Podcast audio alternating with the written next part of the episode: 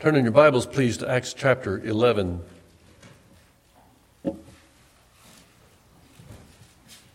Our text this morning, verses 1 through 21 of Acts chapter 11. As you recall, this account is a follow up of Peter's ministry, gospel ministry to the house of Cornelius, and the very unique very surprising and very enlightening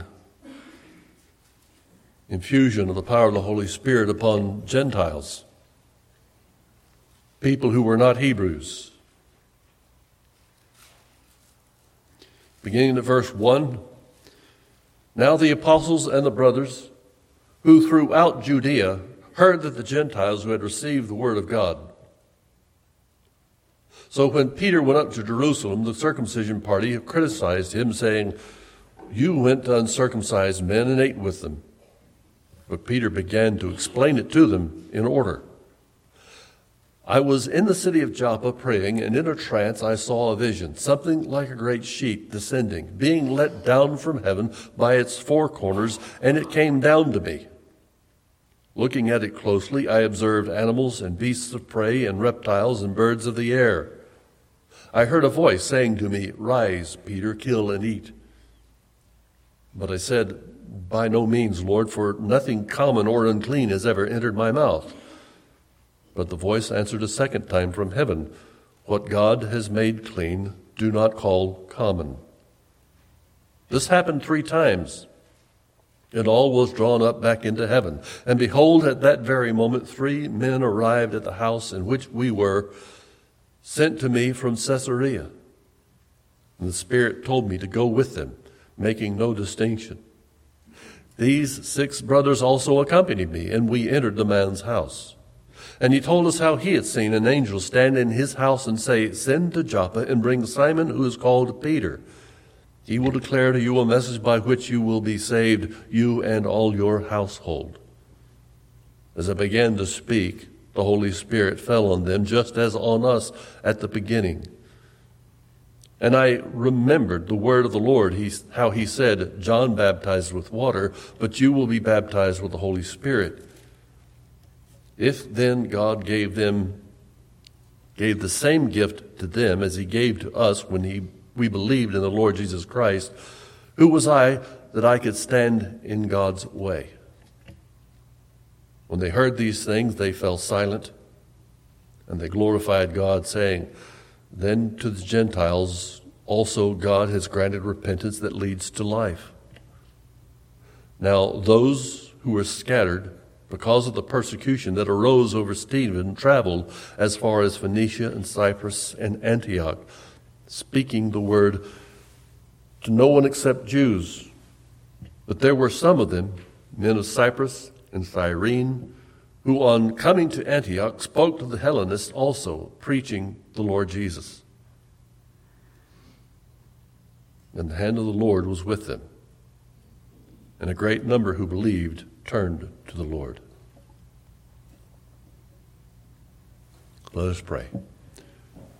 Father, we ask that you may help us see the power of your gospel this morning. May our hearts be sensitive to your leading, to your guiding. May our minds and our wills be in compliance with your teaching and admonition. Help us to be faithful by, from what we hear this morning. It is in the name of our Savior and for his glory we pray. Amen.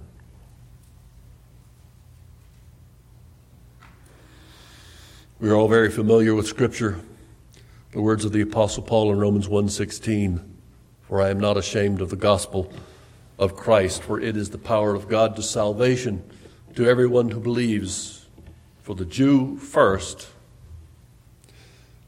also for the Greek, or also for the Gentile."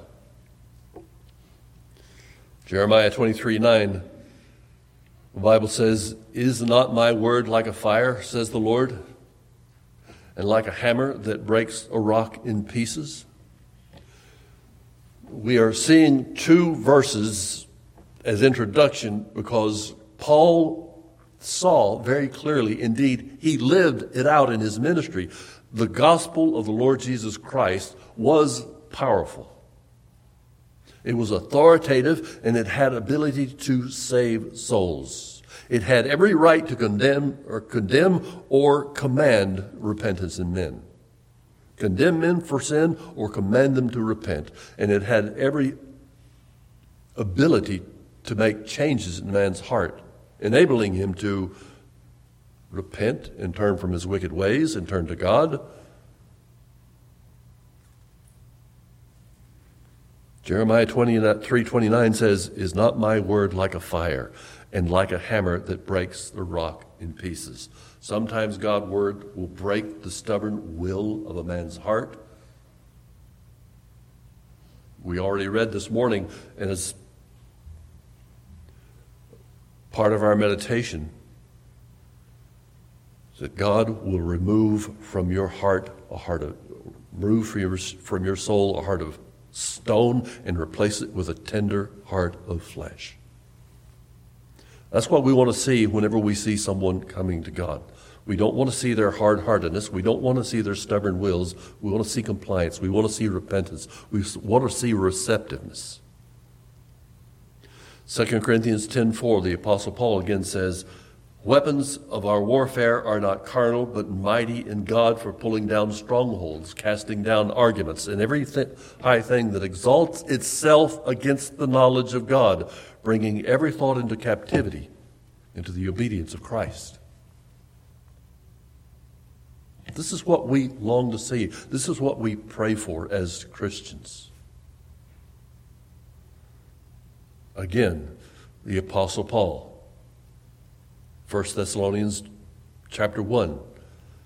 Our gospel did not come to you in word only, but also in power and in the Holy Spirit and in much assurance, as you know what kind of men we were among you for your sake. And you became followers of us and of the Lord, having received the word in much affliction with joy of the Holy Spirit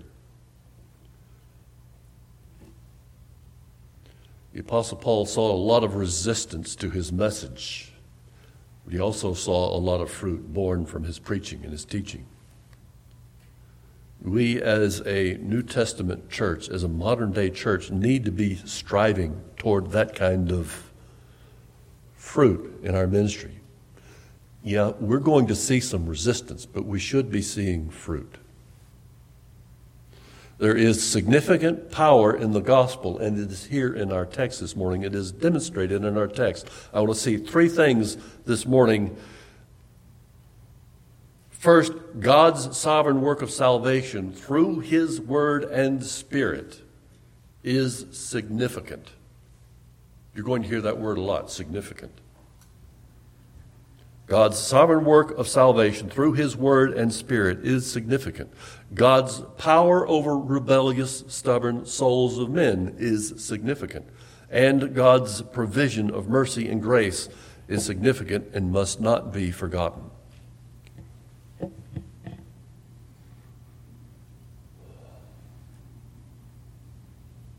They say that hindsight is 2020. When you get past a situation or a tragedy or something big in your life and you look back and how could that have been better? Sometimes it's an understatement. We can think throughout many events in history, usually tragedies. If only something had been done different more lives could have been saved. We think of the Titanic, the White Star Line that built the ship, promoted the ship as the most modern and safest ship afloat. But on her maiden voyage, they didn't see the fact that the ship was not equipped with enough lifeboats was a significant risk. After all, it was the safest ship afloat. They did not consider that racing through a floe of icebergs at record breaking speed was a significant risk. And for the last hundred years, volumes have been written about the historical facts of that night. Thousands of questions have been asked what if they had done something different? December 7th, 1941, not far from the har- not far from Pearl Harbor, on a hilltop, there was some brand new technology set up and in use. Radar. Brand new technology. They saw the incoming aircraft from the Japanese Armada.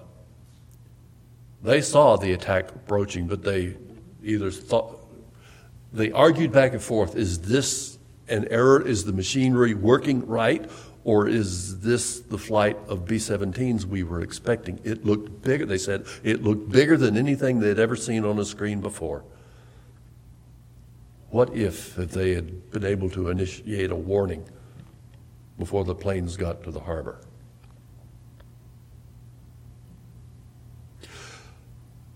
I remember on January 1986, we kept our daughter at home for school so that she could watch the space shuttle launch on television.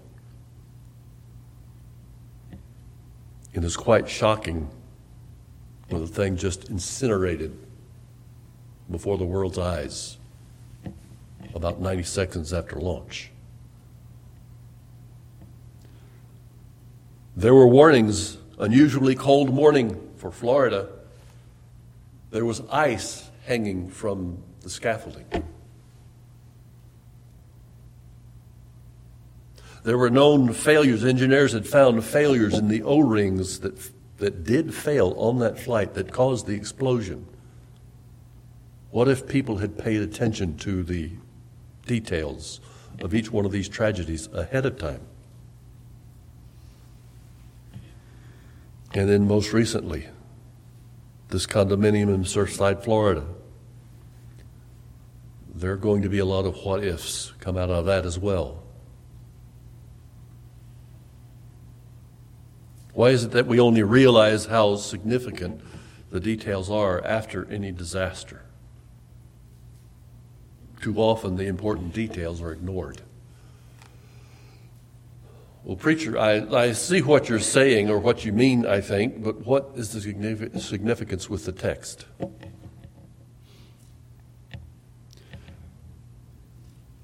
Historically, the church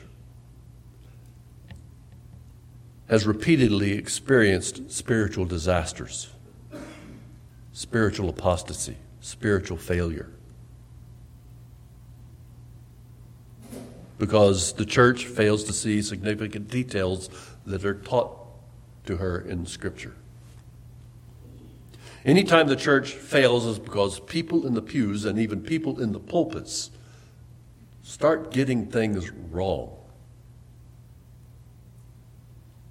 If we're going to claim that the gospel has significant power, we have to understand what that power is.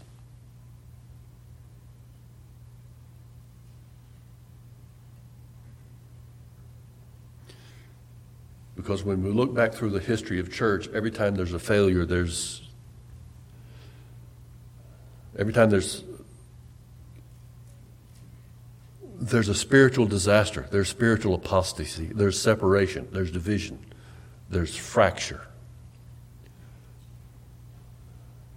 And we want to be faithful.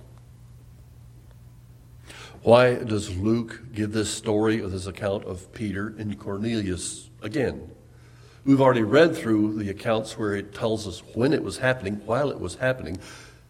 The account of Cornelius, his visit from an angel of the Lord in verses 10, chapter 10, verses 1 through 8. And then he retells it again in chapter 10, verse 30 through 33. And then again, we've just read the account where Peter tells the people in Jerusalem in verses 11 through 15. And then Peter's part of the story, where he sees the vision coming down on a sheet from heaven and all of these foods he's supposedly forbidden to eat, he is commanded to eat by the Lord. And then he tells it again in verses 27 through 29. And then again in verses 11 through 4, 11 verses 4 through 10. Why are these repeated? It seems redundant. It seems boring. God does not stutter. And when he tells something repeatedly, it is for a reason and for a purpose. There's something here we must see, we must be aware of, we must wake up to. Something was happening that was significant. First of all, we need to see that this was fulfillment, a very special fulfillment, a very unique fulfillment that was had an impact upon the whole world. You go back to Genesis chapter 12, we, give, we see the promise that God gave to Abraham. God told Abraham, I will bless them that bless you and curse them that curse you, and, the, and in you all the families of the earth shall be blessed. Abraham's descendants will be that kind of blessing to everyone. Genesis 18, 18. Again, since Abraham shall surely become a great mighty nation, uh, all the nations of the earth shall be blessed in him. Again, 22, 18, Genesis. In your seed, all the nations of the earth shall be blessed because you have obeyed my voice. Genesis 26, 4. Again, all the nations in your seed, all the nations of the earth shall be blessed. So, what we're seeing here in the book of Acts, repeatedly telling the story of how the Holy Spirit came brought the gospel to the Gentiles is a fulfillment of these passages and others in the Old Testament. And God wanted Luke to make sure that the people who read his letter understood this. God's sovereign work of salvation through his word and spirit is significant. That's the first point we want to see. Here is the example Old Testament prophecy and promise fulfilled. First in Acts chapter 2, the account, the record of Pentecost, and again, Acts chapter 10, where the Holy Spirit, just like on the day of Pentecost, visited the Gentiles. We read again and again and again the gospel came to the Jews first, then to the Greeks or to the Gentiles because that is a fulfillment of the prophecy. If you remember in the text, the word got back to Jerusalem. Peter was remained with them for a few days to disciple the new converts and give them some some direction about what to do next. And then he went on back to Jerusalem. By the time he got there, word had already traveled back. And he was summoned.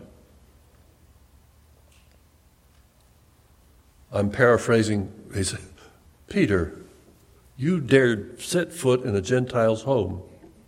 You ate at a Gentile's table. God inspired Luke with the importance of the issue because he knew that the people wouldn't get it. Luke, you need to repeat this. You need to tell it again. You need to let them know what this means. Why is this significant?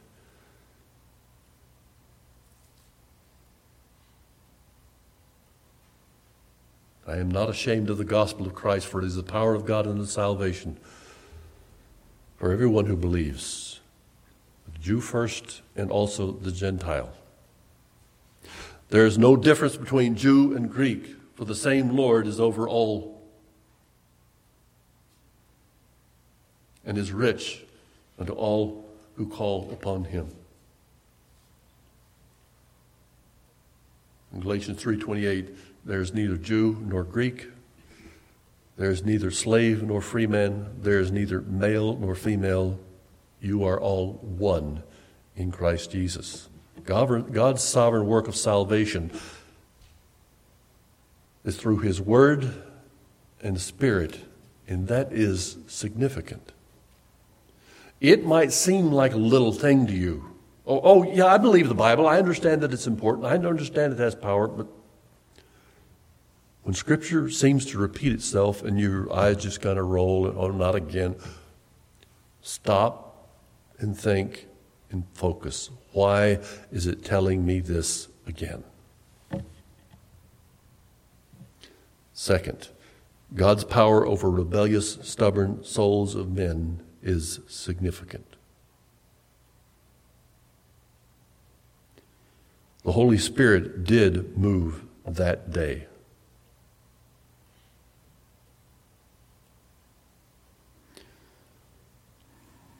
You know, when I sit around and read, and sometimes even hear,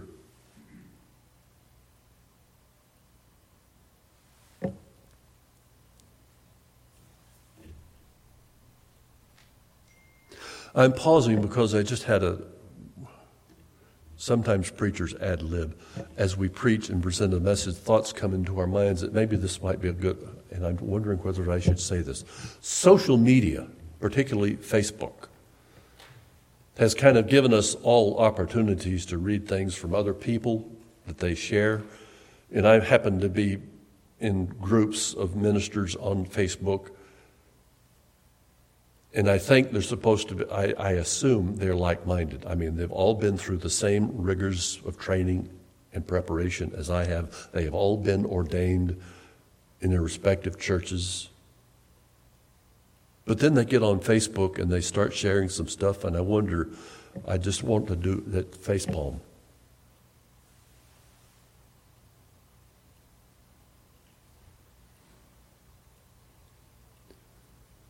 they would sometimes say things similar to this.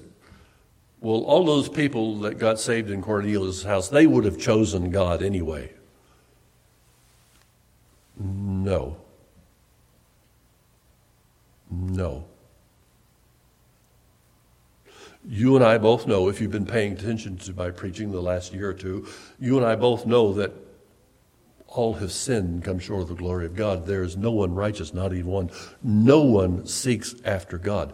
If God does anything in you, if you turn to Him, is because God has already begun to work in your heart through the power of His Word and Spirit. The seed has already been planted. A light is already piercing into your dark soul. It's not because you chose, it's because He's prepared you. Because Scripture teaches us in Jeremiah the heart is deceitful and desperately wicked. Who can understand it?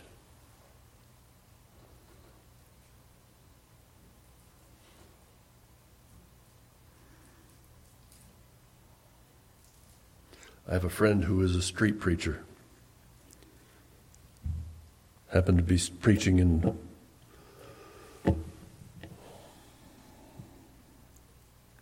I've forgotten city. He was in Georgia just recently in a park. Preaching the gospel is what he loves to do. He says he's nervous in a pulpit, but he's fearless out on the street.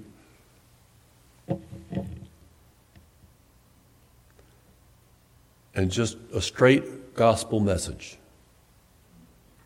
And this man walked up to him, right up in his face. I said, Do you believe homosexuals are going to hell? Did you just preach that? And he said, uh, No, I didn't say anything about that, as a matter of fact. And he hadn't. But it kind of demonstrates how someone who was living in sin could be so bold as to come face to face with a preacher of the gospel and dare them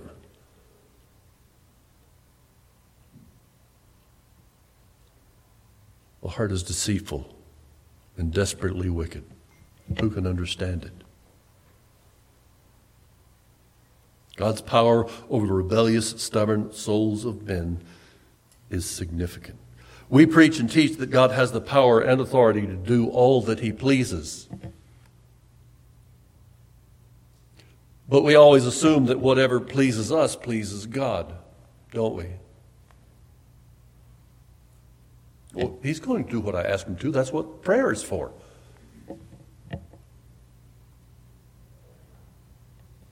And quite frankly, none of us deserve his mercy and grace.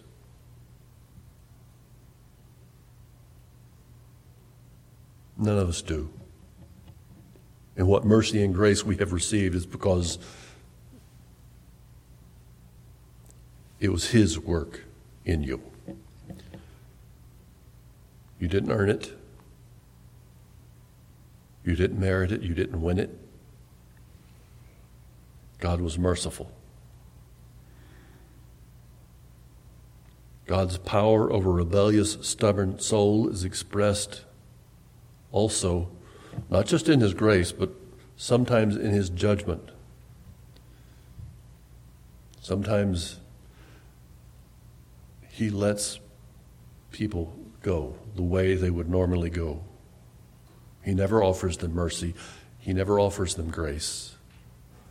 He leaves their heart in darkness. And if you're truly saved, that should break your heart.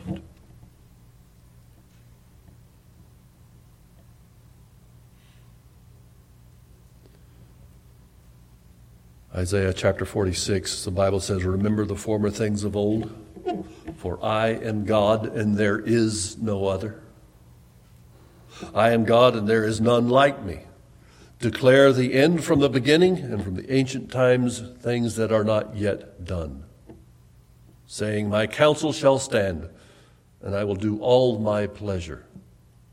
Calling a bird of prey from the east, God's judgment will be called by him by his authority, and the man who executes my counsel from a far country. Indeed, I have spoken, I will also bring it to pass. I have purposed it, I will also do it. Isaiah says that God will call a bird of prey a time of judgment from a far country. He will also send a man for his counsel, a preacher, to bring the gospel. Both are very close. Both are very near to one another. God's grace and God's mercy. That is significant to keep in mind.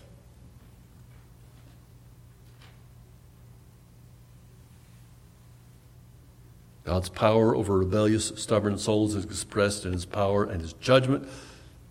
It is also expressed in his grace. And all of this is significant. We can rejoice today because our text gives us an account where the significant power of the gospel saved many. Holy Spirit's power overwhelmed and conquered the sinful hearts of the Gentiles. And this was only the beginning. As we go through Acts, we're going to see this wonderful virus of grace spread by God's power, by His Spirit and His Word. Aren't you glad that He conquered your heart? Aren't you glad that He saved your soul?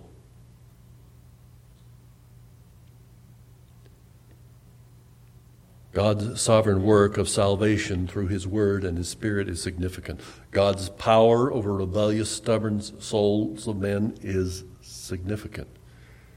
God's provision of mercy and grace is significant and must not be forgotten.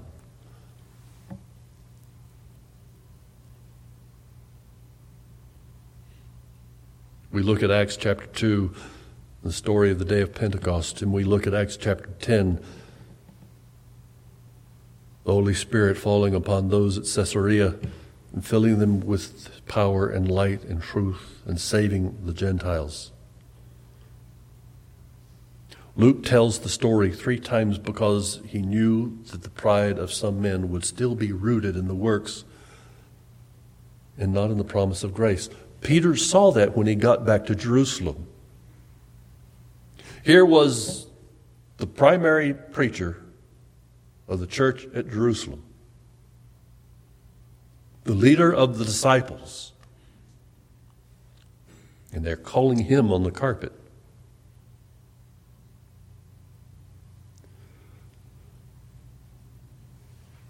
But they saw the light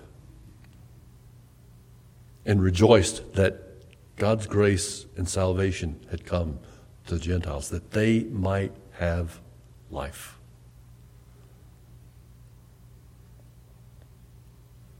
God's provision of mercy and grace is significant, and it must not be forgotten.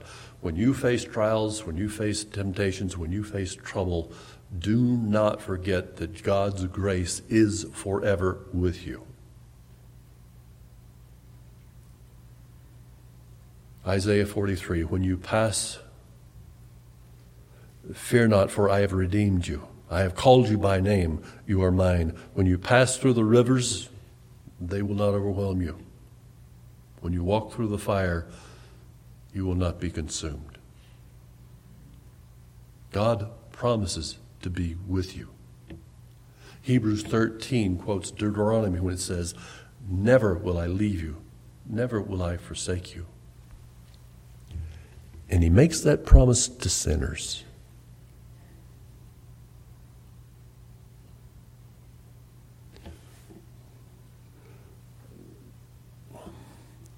I don't want to make you uncomfortable. I want you to be aware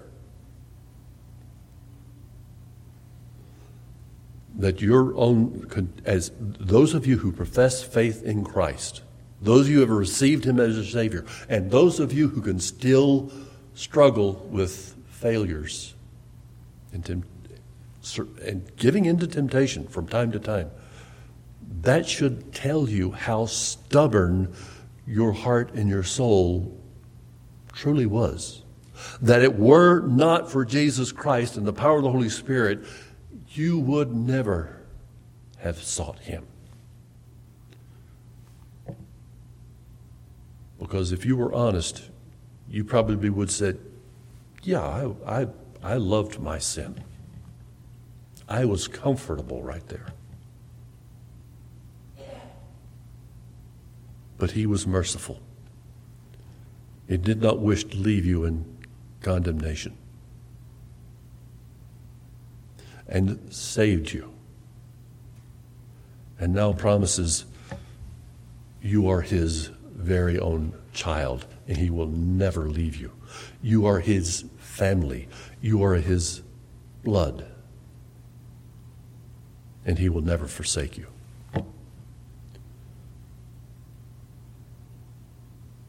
God's provision of mercy and grace is significant and must never be forgotten.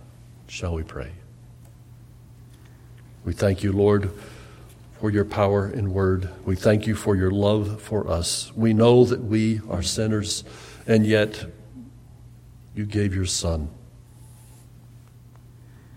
to take away the wrath and to leave us clean and righteous, healed and whole.